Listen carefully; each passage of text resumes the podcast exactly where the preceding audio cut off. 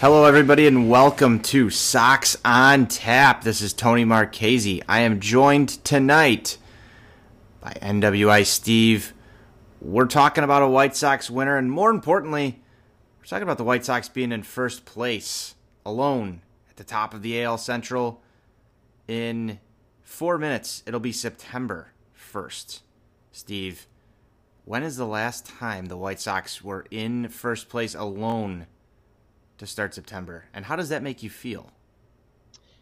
Hey, yo, Tone. Well, to answer your question, the last time would be like September 17th or 18th of 2012. How does it make me feel? It makes me feel damn good, damn good. Anybody that knows me knows that there are few things in this world I hate more with every fiber of my being than the Minnesota Twins. So seeing the Sox beat them in Minnesota to take first place, it just leaves me all warm and fuzzy inside. Warm and fuzzy inside. That might be the title of this episode. I like that. I like that because I'm feeling warm and fuzzy. Might be the beers. Might be the fact that the Sox are in first place. But we've got a lot to break down today, Steve. But before we get there, be sure you're going to ontapsportsnet.com for all your Chicago sports literature podcasting needs, as our guy Buzz would say. And we've got two games to break down. We missed last night. And we missed last night because we thought the White Sox were going to pull off a deal. And there were tons of rumors flying around. Tons. And we're going to comment on those. But first off, the Sox won a ball game yesterday, Sunday afternoon, over the Kansas City Royals. And, Steve, that was a great game because we got to see Luis Robert walk it off. And I'm not going to get too in-depth with this one, but I think walk-offs, Steve, are one of the most cool and fucking tough things in baseball. And seeing your rookie player, a guy that has just been absolutely phenomenal for the White Sox, walk it off, that's got to be a ton of fucking confidence for this kid. Any thoughts on just how important that was for Luis Robert? Oh, I've got thoughts, Tone. Listen, Luis Robert. Oh, rolling the R's. Double roll. You rolled the back R, too. Hey, listen, the occasion calls for it here. You know, you hit a walk-off dinger, first one of your career, you get the double R roll. So, you know, for him to go out there after, you know, his first month at the major league level and to cap it off with a walk-off home run to put your team in a first-place tie, what is better than that for a guy that has, you know, like 125 major league plate appearances? The growth and the development that we've already seen from him at the plate at this point is just truly astonishing. And to think, you know, he's still going to have his games like, you know, the Sunday against Yu Darvish where he goes 0 from 4 with 4 strikeouts and his aggressiveness gets used against him. But he immediately rebounds from that and goes back on a tear. To see this guy just doing the things that he's doing immediately upon being called up, I can't think of a highly touted White Sox prospect that has come up and has had as big of an impact in a positive manner as Luis Robert has. And that is such a departure from what we have grown accustomed to over the last 10 to 15 years. I mean, it's so awesome to watch. I mean, he is literally just must-see TV already. It's absolutely astonishing. And, you know, we've talked about on this show, specifically Johnny and I, how frustrating it is as a White Sox fan to watch guys come up and struggle. You saw it with Yoán Moncada. You saw a little bit of it with Eloy Jiménez. You still see both of those guys trying to figure out the major leagues. Luis Robert, like you said, is going to have those days, and every ballplayer is going to have those days where you're facing a really good pitcher and you get beat, or you just don't have it that day. But to come up in clutch situations, he's already doing that. And you're right. He is nowhere near as experienced as anybody else on this roster when it comes to facing Major League pitching. And he looks far above any White Sox prospect that we've seen in recent history, in my lifetime. He looks far above any of those guys. He has it. I shouldn't say he has it figured out. It's more like the raw talent is so high that when he figures it out, holy fuck, watch out, because this guy is going to be a perennial MVP candidate. He just has it. He absolutely has it. Yeah, I mean, you can see it right now, and I saw, I think, Baseball Reference or someone had tweeted it out earlier today that if you extrapolated his production over the course of 162 games, he would be on pace to be like 8.6 wins above replacement. I mean, that's MVP level stuff right there. And again, he's 23 years old, doesn't even have 150 plate appearances. I invite everybody out there who listens to this to go pull up Mike Trout's first 150 plate appearances in the major. I am on now, Mike Trout's Baseball Reference page right now because you threw out the wins above replacement right there, and I'm going straight to Mike Trout's Baseball Reference page, and I have to go look it up. So I'll let you keep talking while I go grab some stats. So, and this is not to say that Luis Robert is going to be Mike Trout, because I think it's entirely possible that Mike Trout is the greatest baseball player to ever live. So I'm not sitting there saying that Lou Bob is going to surpass that. But to think that a guy of Trout's caliber, with his pedigree and everything that he has accomplished, could struggle the way he did for his first 150 plate appearances, and you contrast that with Robert and the success that he is having with the explosive raw tools, it is going to be absolutely terrifying for the rest of the American League specifically and the AL Central. Minnesota Twins fans, you better get used to what you saw tonight, because he's coming for that ass a lot over the next 8 years. Oh, he's absolutely going to do that. And it's amazing just to watch him over and over and over again. And Mike Trout in his age 20 season, because you saw Mike Trout earlier than we got to see Luis Robert face Major League pitching. First year, this would be Baseball Reference, B-War, 10.5. That was in 2012 at age 20. And then 2013, that was an 8.9. 2014, 7.7. And 2015, in his age 23 season, was a 9.6. So you're talking in the same ballpark with Mike Trout when it comes to that. And by the time Mike Trout reached his age 23 season, he'd already been in the big leagues for 4 years. So we'll put that into some consideration here, because I think Mike Trout, you know, age 20, doing what he did in 2012 is unheard of. But if you're talking about a player that's playing for the Chicago White Sox, and you extrapolate those stats out, you look at what that projected WAR is. And I'm not a big stats guy. I'm nowhere near your level, Steve, when it comes to understanding this stuff. But holy shit, just looking around here, on Mike Trout's baseball reference page, if you're talking about a guy who's slightly a tick below Mike Trout, who's going to be patrolling center field for the White Sox for not even just the near future, they've already got this guy locked down. That is the centerpiece of a competitive baseball team, as long as you surround him with guys like we have in Eloy Jiménez, Yoán Moncada, Lucas Giolito, a young core. He could very well be the best player that most White Sox fans who are alive right now are ever going to see. Yeah, no, you're not wrong in that. If he continues his upward ascent and is able to fully maximize all the tools that he has, I mean, look, Frank Thomas is the greatest White Sox player I've ever seen in my life, and I will challenge anyone that Frank Thomas is one of the 20 greatest hitters to ever walk the planet. Frank Thomas is not one of the 20 greatest baseball players to ever walk the planet, however.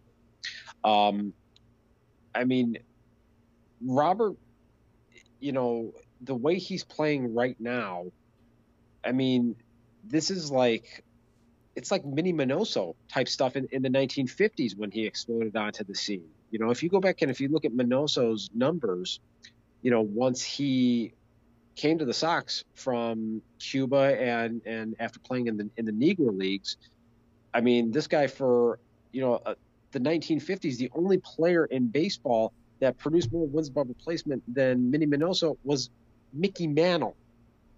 That's pretty good company right there. Yes. So, I mean, like, we're probably jumping ahead of ourselves here and just getting really excited by what we're seeing, particularly what we saw again here tonight. But again, it's just such a departure from what we have seen with young talent coming onto the scene here with this team. I challenge you to this question, Steve, because we both know that we've seen promising prospects come up. You know, the names like Gordon Beckham really shined a light here. You know, guys that you think are going to be the real deal. You know, the Sox have had plenty of those guys. They still had question marks, but you're like, oh my God, if Deion Vicieto can figure it out, we've got a really good ball player. This is so far and above that. What do you have here to look at Luis Robert so far and say, I could see some regression for the rest of his career? This is just beginner's luck. He's hit at every level. He's hitting in clutch situations for a first-place team right now. He looks completely comfortable in center field defensively. That's the other aspect, and I know that's kind of the route that you were taking there when you say Frank Thomas might be one of the top 20 hitters of all time, but he was not a top 20 baseball player. This guy is five-tool as five-tool can get. So my question for you is, when we sit here and we're thinking, oh, maybe we're getting ahead of ourselves for just a second, do you have anything at all that says, well, shit, this could become a problem? Like, what holes do you see in his game right now that you can sit there and go, okay, maybe he's not going to reach, and I'll lower the bar a little bit, a 6-WAR player every year? The only real obstacle that you can think of right now here is, again, because he is so aggressive within the batter's box, and he does swing the bat a lot, so he still doesn't take a lot of walks. And I don't know that he's ever going to be a 10% walk guy. You know, he did take another one here tonight, which was good to see. But he does have a lot of at-bats where he's just going up there, flailing at a first-pitch slider down and away and hitting a ground ball on it. But again, you know, I come back to this. He doesn't even have 150 plate appearances at the major league level. So I think it's a little bit understandable that as he ages, as he becomes more accustomed to how pitchers – are trying to attack him both in and out of the strike zone, it's not unreasonable to think that that should improve. But, I mean, that's really the only glaring thing that you can look at and say, this could be the thing that holds Luis Robert back. Well, he's got two guys on this squad right now that have phenomenal plate discipline in Yoán Moncada and Yasmani Grandal. And if that can rub off a little bit on a guy like Luis Robert, I think you're cooking with fire. You're cooking with gas. You're just pour the kerosene on this thing and let it go, because he just looks like a complete ball player. I'm going to wrap this Sunday affair with the Kansas City Royals up real quick. A few extra notes from this one. Dane Dunning gets called up before this game, works 5 scoreless innings, only gives up 1 walk, strikes out 7. Very impressive performance from Dane Dunning in just his second major league start. Loved what I saw from the kid. No reason to believe that he should not be in this rotation as basically a 3 or 4 guy here, in my opinion. I don't know how you feel about that, but Dane Dunning so far looks far and away better than a guy like Reynaldo Lopez does on the mound in just his second major league start. We're going to get a Dane Dunning clunker at some point, and I'm sure people are going to question what's going on with Dane Dunning. You know, he's coming off his surgery. The Sox probably have him on some sort of pitch or innings limit, but no hits given up from Dane Dunning through 5 innings. Was a little disappointed he didn't come back out for a 6th inning. Myself, that's just me personally. I don't like pulling pitchers regardless of pitch limits if they haven't given up a hit. I just think that's, I don't know. I'm not just going against Renteria here. There's plenty of managers that do this in Major League Baseball these days, especially with young arms who are on the recovery side of things. But just looked absolutely impressive to me. Steve, any comments on Dunning, and then I'll kind of quickly wrap this one up so we can get into some more important things. Yeah, Dunning has been he's been impressive to this point here through his 2 starts, pounding the strike zone, you know, and that's basically been what he is from the time he got into professional ball. He's going to go in there and he's going to pound the strike zone, and he's going to get ahead of hitters, and he's probably, you know, he's been touted as the pitcher having the best overall fastball command and control of any pitcher within the Sox farm system, and that has been on full display through his first 2 outings. You know, the fastball velocity did take a step back here this second time out, so it could have just been a matter of him, you know, being amped up and having a lot of adrenaline for his major league debut in that start against the Tigers, but he was still able to complement that with, you know, good command of a changeup, and I've really been impressed actually with his breaking ball to this point here. Now, again, you know, he's doing that against the Tigers and the Royals, so it'll be interesting to see what happens when he goes up against a little bit more of a capable offense. But, you know, that pitch has looked to be a plus pitch to this point, and, you know, a lot of the scouting reports I saw never really indicated that being a plus pitch for him. So I know he has actually credited James Shields, of all people, with helping him to, you know, further develop his breaking ball here. So who knows? Maybe the trade will pay dividends in that regard. Is James Shields the future pitching coach of the White Sox? And that might be my meatball take of the day. No, he's not. Okay. All right. Just checking with you. No, I will tell you who the future pitching coach of the Chicago White Sox is. Matt Zaleski. And he's the guy that really was working with Jimmy Lambert, Jonathan Stever, and Matt Foster to this point. And he's a guy that all 3 of them have spoke very highly of, and helping them to change their repertoires and their pitch mixes to really maximize and take advantage of, you know, the high spin fastballs up in the zone that have allowed those guys to miss bats more consistently over the last couple of years. So I think that's the guy that is going to take over for Coop when Coop takes his ass back down to Tennessee for good. So you're not telling me I'm not going to see a 65-year-old James Shields sitting on the bench? And I don't know how old James Shields is, but 20-some years from now? I mean, you might. I just don't think it's out of the realm of possibility. yeah, I mean, look, it could happen. I'm not sure that, you know, either one of us will be around to see it, but, you know, hey, who knows? You know, Jerry Reinsdorf will never die. Don't say that. So I'm just going after you for some pregame conversation we had. There's going to be a 150-year-old Jerry Reinsdorf running this team. Anyway, I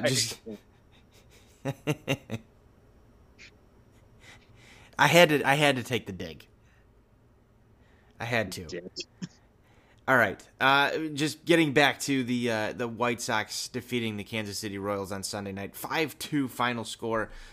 You saw the White Sox get out to an early lead, scoring runs in the second and third innings. Kansas City clawed their way back in the sixth and the eighth to tie the ball game. Game went into extras. We all know how that ended. Luis Robert took that one into his own hands and parked a three-run homer to close that ball game out. But on the pitching side, you saw Dane Dunning. Like I said, 5 innings, no hits, 1 walk, 7 strikeouts. Very impressive. Hands the ball over to Jimmy Cordero, who seems to be one of Ricky Renteria's favorite options out of the pen. He goes 2/3 of an inning, gives up 2 hits. He gives up one of those runs, strikes out 1 batter. Evan Marshall comes in to relieve him, does strike out 2, gets through his inning despite walking a batter.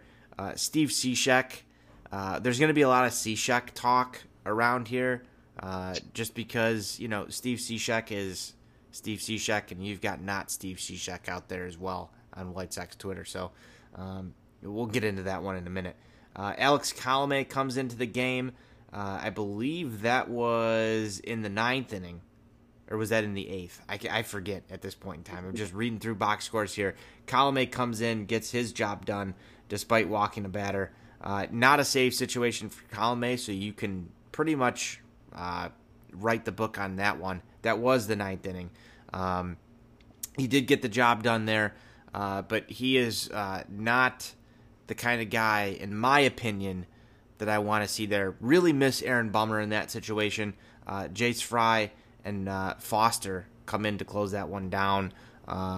Foster ends up getting the win there to improve to 3-0 on the year. Matt Foster's been a really pleasant surprise out of this White Sox bullpen, a name that not many people were talking about, and has been pitching in some very high-leverage situations over the past few days. But all in all, pretty solid pitching performance from the White Sox on Sunday, in my opinion. Only giving up 5 hits total, 2 runs. That's a good recipe for success, if you ask me. Steve, that was a great way to end the weekend. But let's get into what took place after that White Sox game. We saw White Sox Twitter in full force over some trade rumors. And let's do some trade deadline discussion, recap. Not much to recap, but let's do a little recap on the trade deadline before we get into what happened today. I'm just trying to keep things in chronological order. Yeah, I mean, so, you know, there was a lot of speculation that the Sox were going to make a move for pitching reinforcements, and you know, we saw, and it was even coming from, you know, some of the heavy hitters like Ken Rosenthal and Jeff Passan. Yes, stating that the Sox were in the discussions with the Cleveland Indians. They had a seat at the table. Yeah. That they had a spot at the table for Mike Clevenger, and that got a lot of people talking and made people think that, hey, you know, the Sox might be looking to do something big here.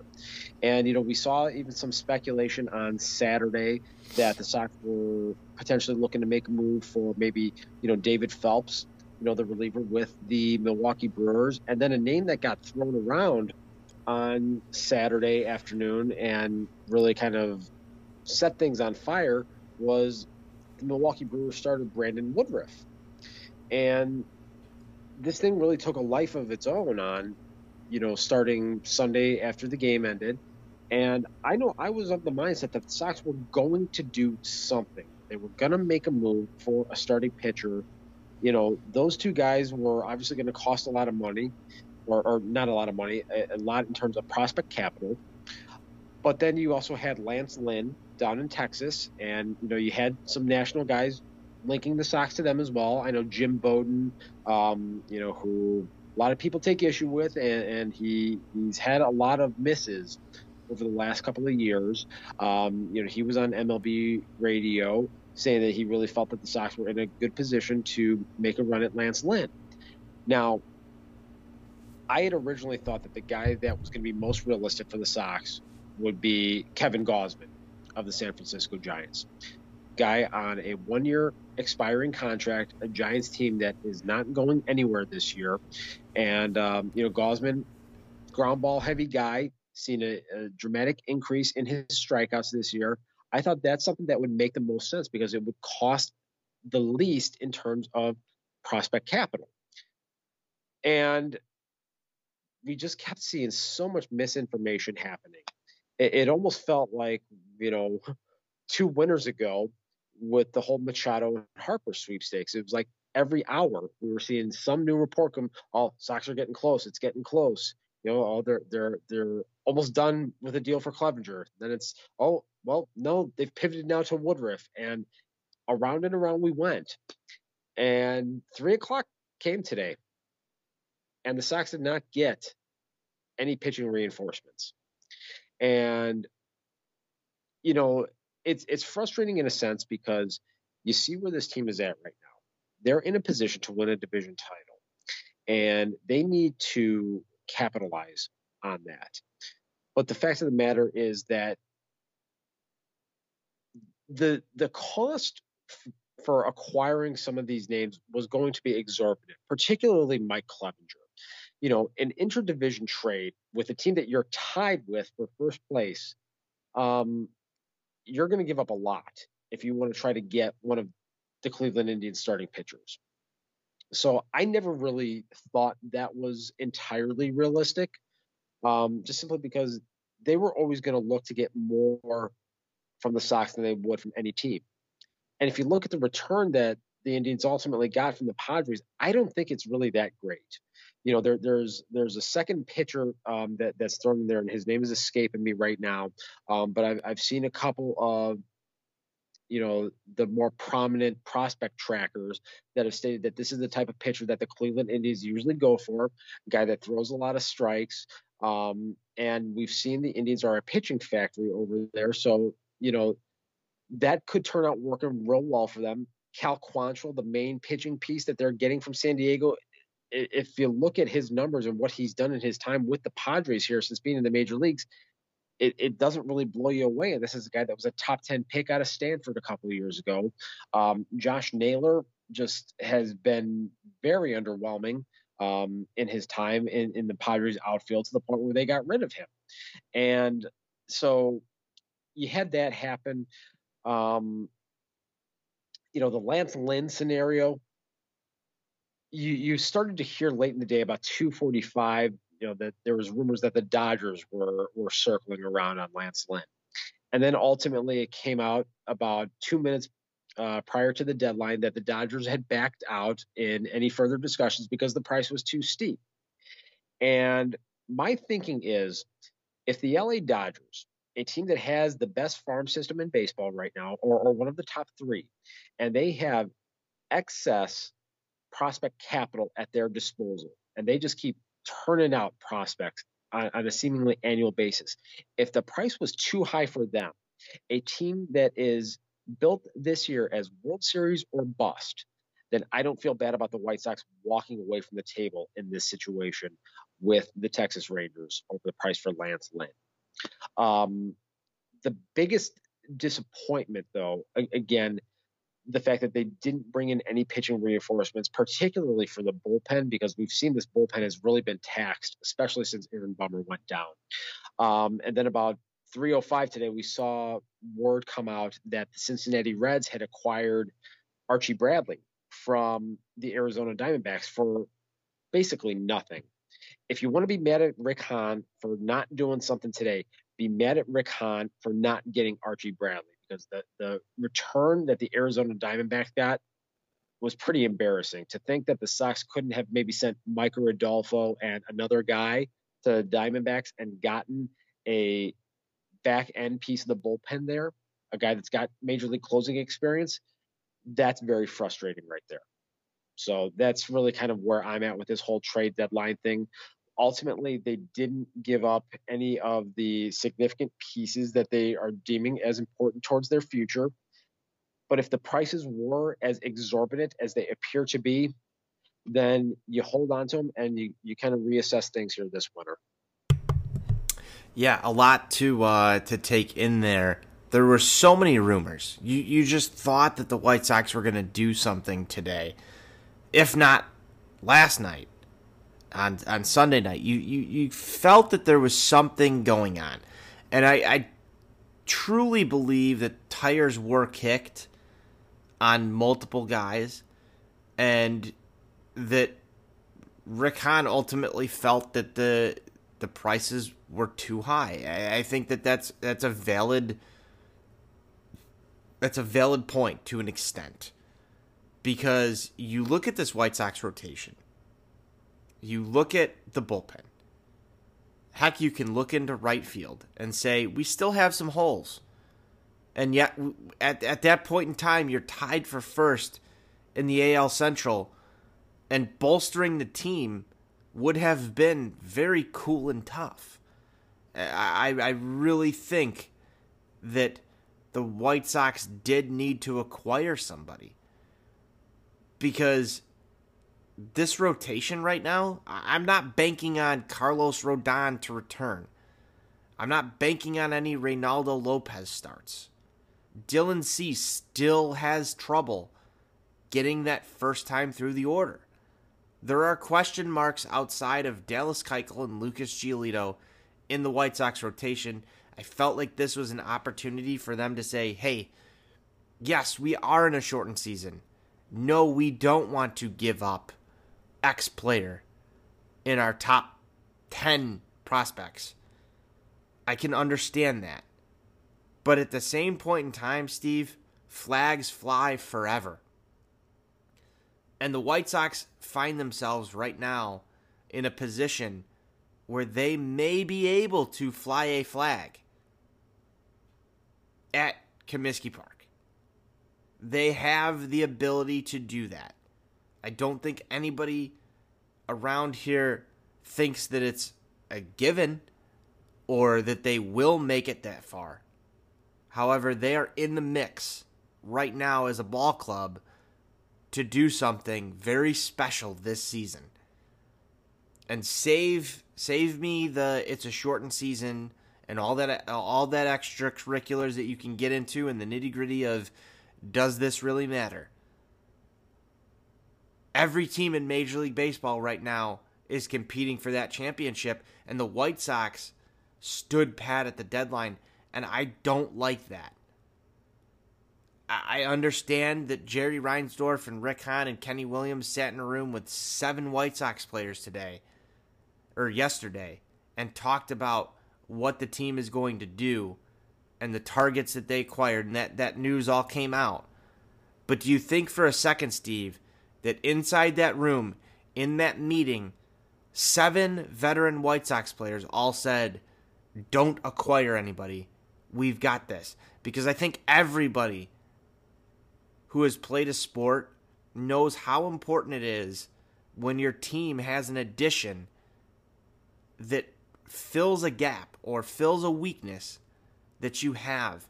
It can give everybody confidence. And no, I did not want to go out today or last night or at any point in time and mortgage the future by trading guys like Andrew Vaughn or Nick Madrigal or any of those type of players. And I've been one of the biggest Nick Madrigal trade advocates since he was drafted. I don't think that moving them right now was a smart thing. We've talked a lot about cost control. A lot of these guys offer cost control, and they're great ball players. So I understand where Rick Hahn would be hesitant to give them up. But at the same time, I'm also conflicted because I think everybody who watches White Sox baseball knows they need another starting pitcher. Yeah, no, I think you're definitely right. Again, I just think it's obviously, it's very frustrating. You know, you wanted to see them come out of here with something. Like I said, even if it was Kevin Gausman, a guy that, you know, has had some success at the major league level and a guy that can give you innings, because right now that's one of the things that this team needs, is they need starters to be able to go out there and provide length. Yep. You know, they're having such an issue on days that Giolito or Keuchel are not starting, of the bullpen having to cover anywhere from, you know, 12 to 15 outs. And that can wear a bullpen down very quickly. And when you take potentially your best reliever in Aaron Bummer out of that equation, now you're taxing that bullpen even more. So to be able to go out and get a starting pitcher to help provide you some length, and to take some of the stress and some of the burden off of that bullpen, that really would have been huge. You know, I think this team still, there's still enough talent here to win the division. Ultimately, though, I mean, they're gonna have to play towards the very top end of their ceiling.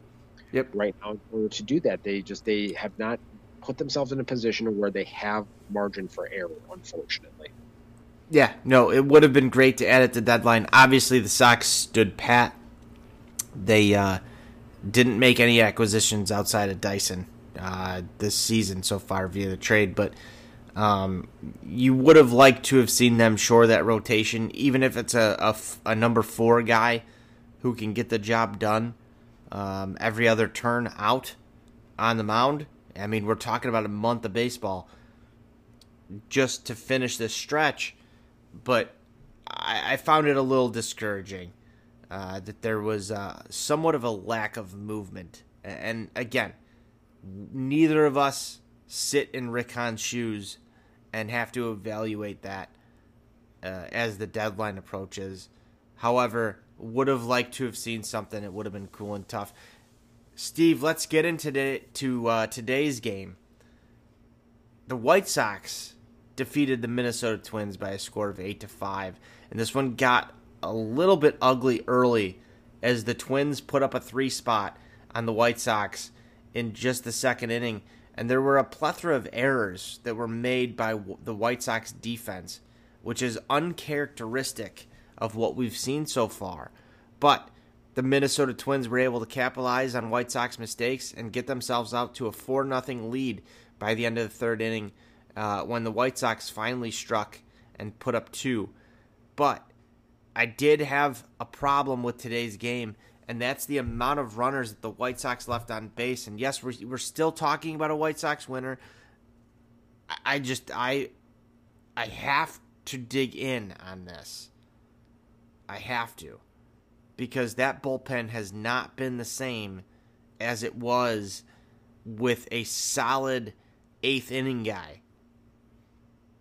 And I really, truly feel that if we're talking about a playoff series and we get a game where Lucas Giolito, like we saw early today, did not have it, you're going to run into problems. Yeah, you know, this game was really a roller coaster of emotions. You know, you have that uncharacteristic second inning with the 3 errors, you know, one from Adam Engel, one from Nick Madrigal, and one from Lucas Giolito. You know, 2 really sure-handed defenders typically, and then, you know, Giolito, who's usually a pretty solid fielding pitcher, you know, that really was outside of character. And I know a lot of people were kind of sitting there saying to themselves, oh, here we go again. And look, I fell prey to it a little bit too. You know, look, here we are up in Minnesota. Everything that can go wrong is going to go wrong. And it's 4-0 already. This thing could get real ugly real quick. You know, then fortunately they were able to still have some good at bats and put themselves in position to break through. You know, it was talked about at length during this game. You know, they had, I think it was 4 straight innings where they had the first 2 runners on each inning. Now, Several of those instances, they weren't able to capitalize. But again, they were putting themselves in better positions. They were working Rich Hill. They were taking walks. We saw that happening. So on one hand, it was extremely frustrating to see them not be able to drive in the runners when they had them on base.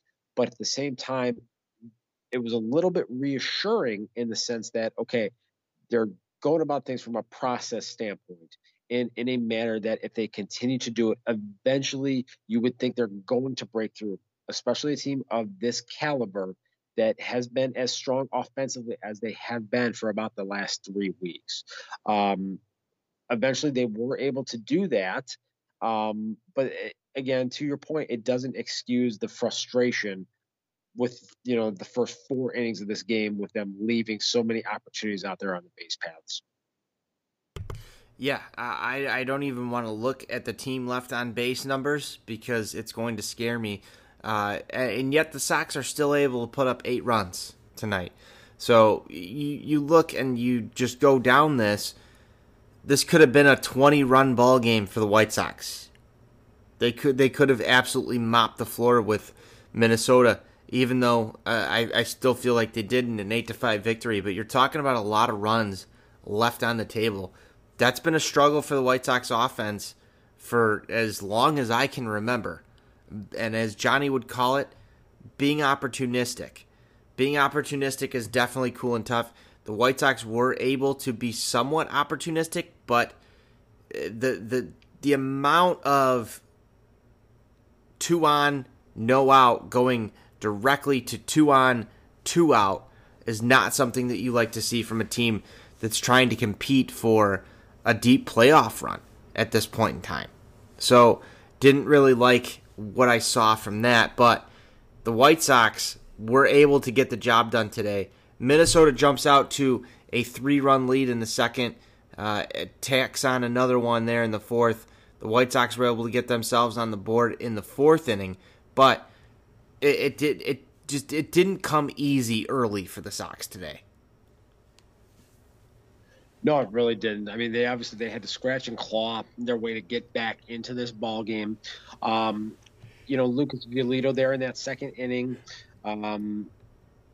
The defensive miscues obviously hurt him there. He should have been out of that inning with 1, maybe 2 runs max out of there. But early on, Giolito was really struggling to put hitters away. I know he ultimately ended up having the 8 strikeouts, but there were a lot of deep counts that were worked by Minnesota hitters, largely due to the fact that Lucas just wasn't able to command the high fastball today to finish at bats the way he typically is.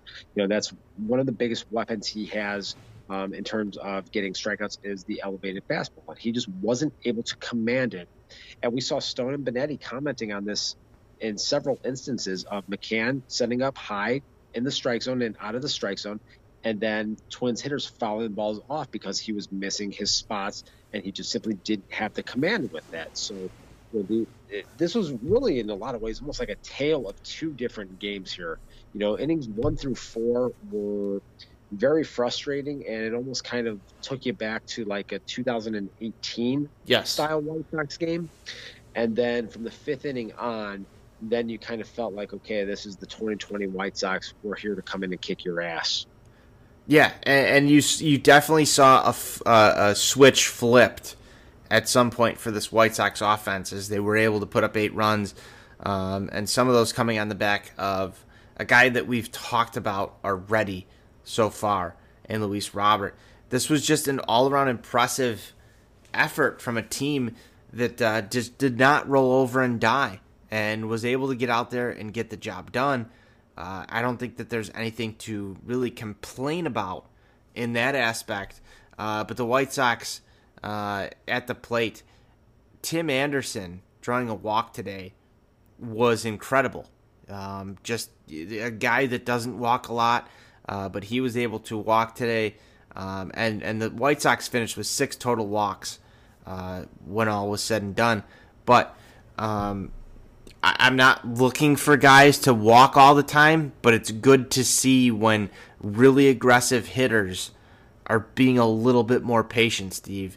I think that's a very valuable skill Yeah, and I think with a guy like Tim, and this is actually one of the things that I've been very impressed with him to this point in the season, you know, you're right, he's never going to be a huge walk guy.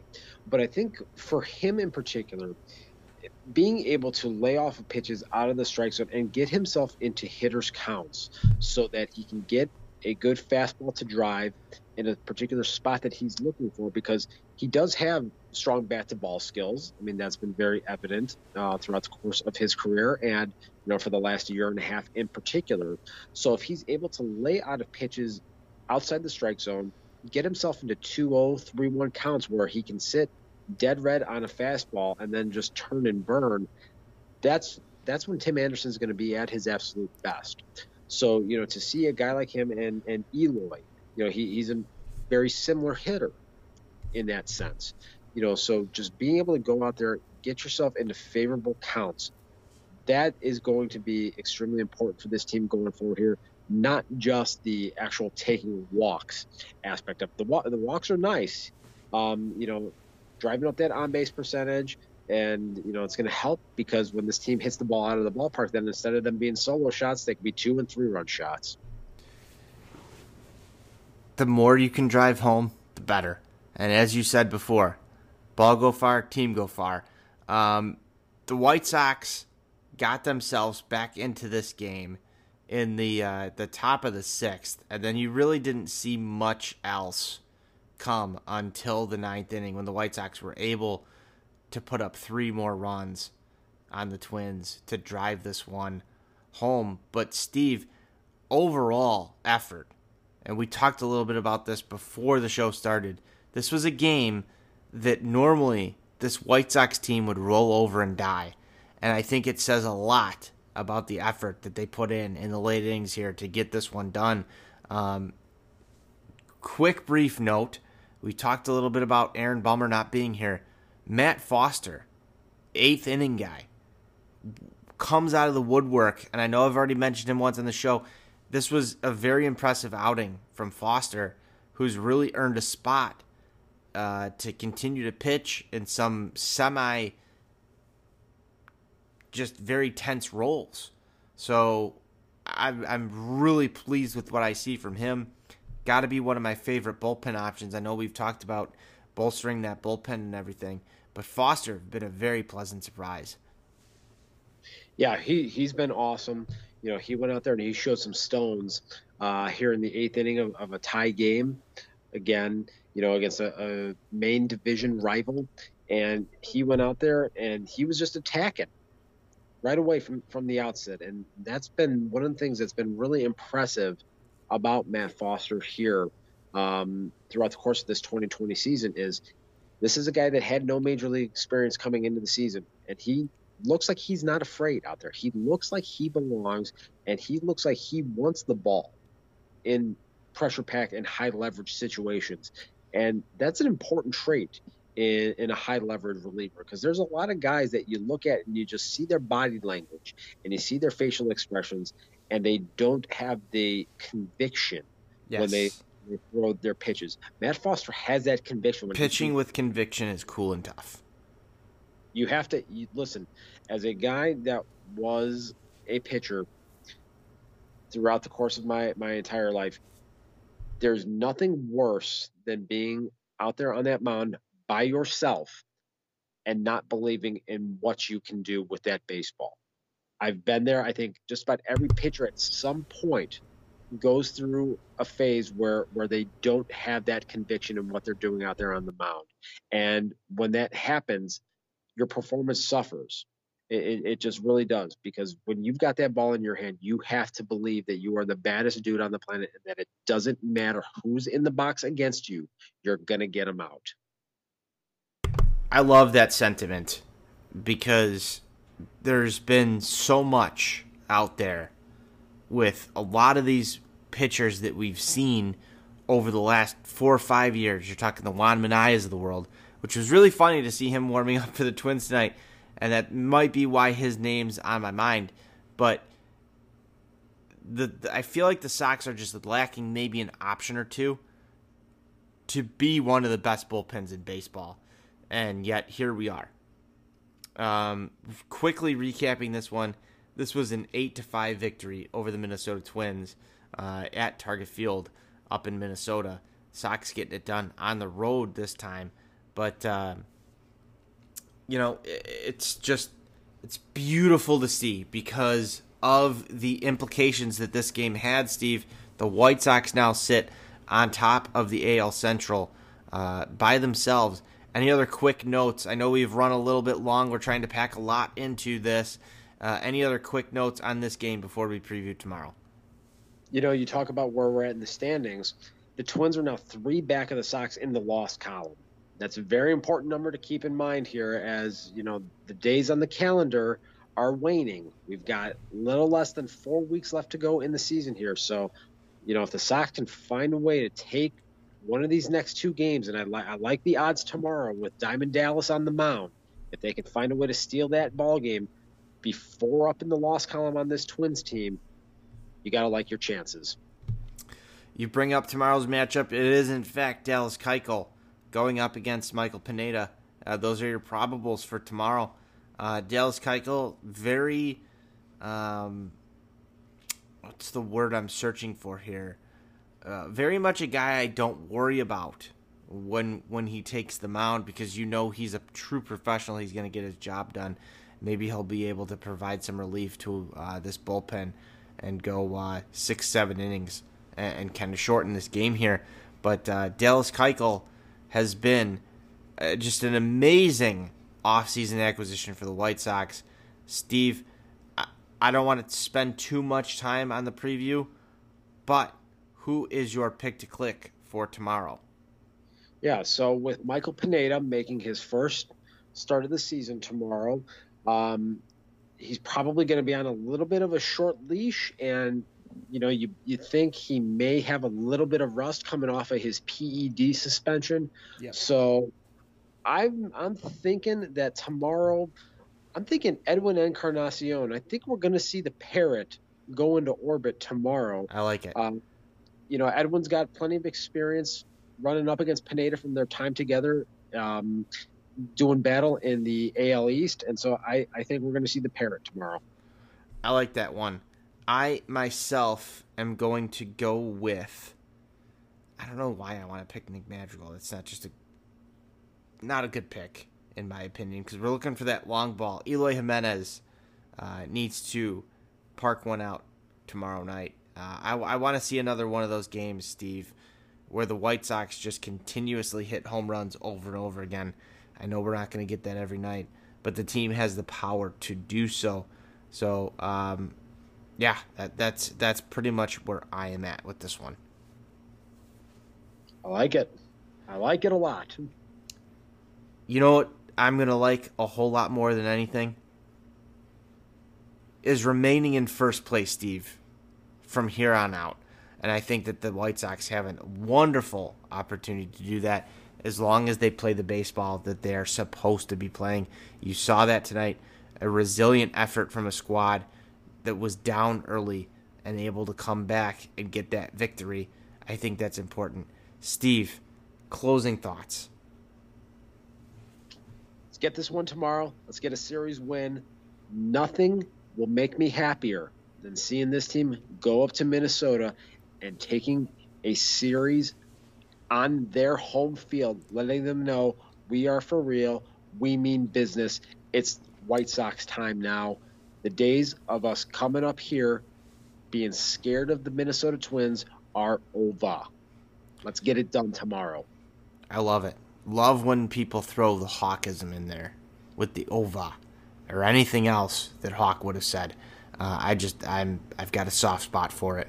So, Steve, it's been wonderful talking baseball with you, especially with the White Sox sitting on top of the AL Central. They look good. They can continue this. I think tomorrow is going to be another victory, and we can hang our hats on that one and take that series. That's going to be an incredible feeling for every single White Sox fan and the players just to get this one done. Steve, we've broke down everything. We've gone through a ton of stuff.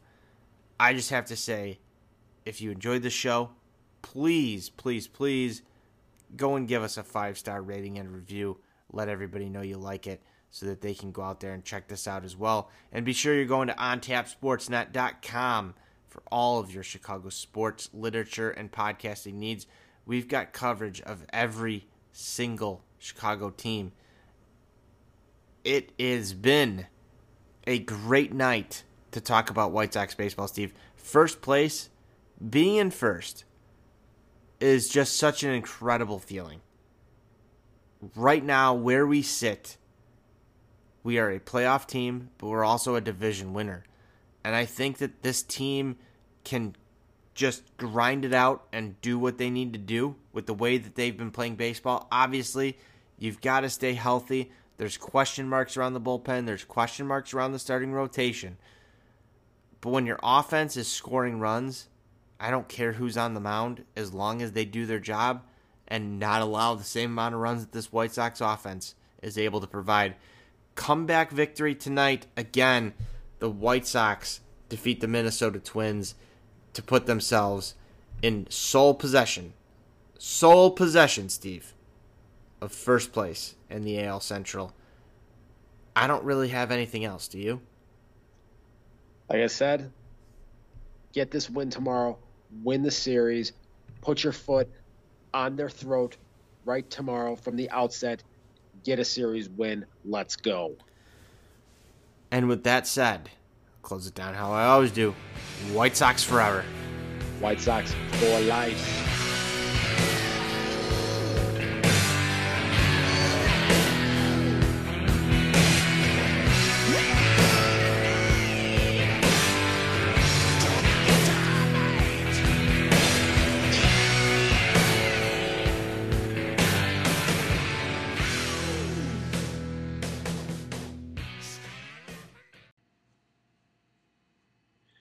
Are you a sports card collector? Are you looking to buy or sell your vintage cards? If so, contact Josh over at Midwest Vintage Cards. With over 25 years of experience in the field, Midwest Vintage Cards will pay you cash for your collection. Check out their eBay store by searching Midwest Vintage Cards or follow them on Instagram at Midwest Vintage Cards. Contact Josh at 847-602-8604 or email him at josh@midwestvintagecards.com to get your quote today.